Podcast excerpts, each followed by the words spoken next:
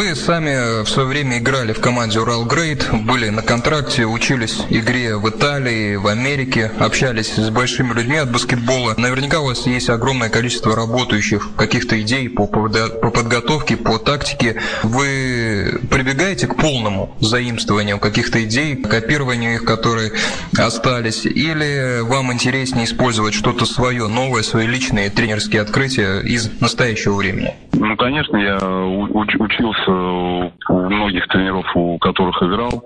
В основном, конечно, у отца э, в плане, в плане баскетбола, в плане тактики, в плане индивидуальной технической подготовки э, спортсменов. В плане физической подготовки, конечно, мне тоже повезло, что я пересекался с людьми, которые очень хорошо в этом разбирались, поэтому, конечно, в, в, в основном частицы подготовки все, брал позаимствовал кого-то, да.